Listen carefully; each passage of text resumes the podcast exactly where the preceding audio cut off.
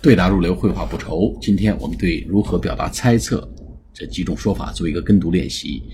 第一个呢叫 If I had to take a guess, I'd say，就是 I would say。如果我必须猜一下的话，我会说，比如说 If I had to take a guess, I would say she's about forty years old。如果我得猜一下的话，我得我认为啊。我会说他大概四十岁。If I had to take a guess, I'd say she's about forty years old. If I had to take a guess, I'd say she's about forty years old. 第二个呢，It's difficult to say, but I think，哎，很难说，但是我觉着。比如说，It's difficult to say, but I think our product is better. 很难说，但是我觉着我们的产品会更好一些。It's difficult to say, but I think our product is better.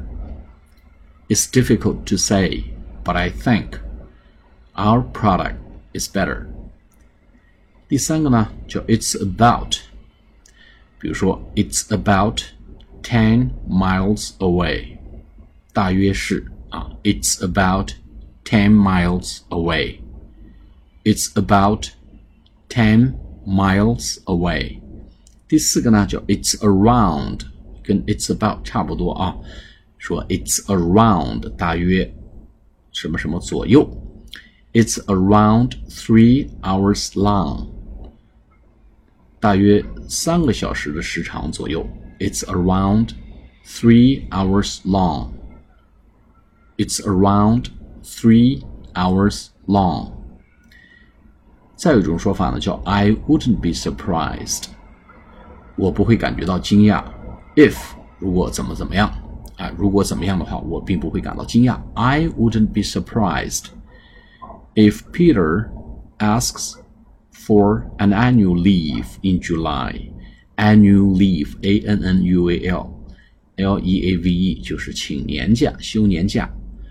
我不会感到惊讶，如果 Peter 想在七月份休年假的话。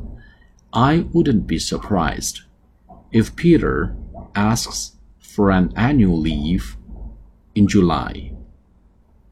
I wouldn't be surprised if if Peter asks for an annual leave in July.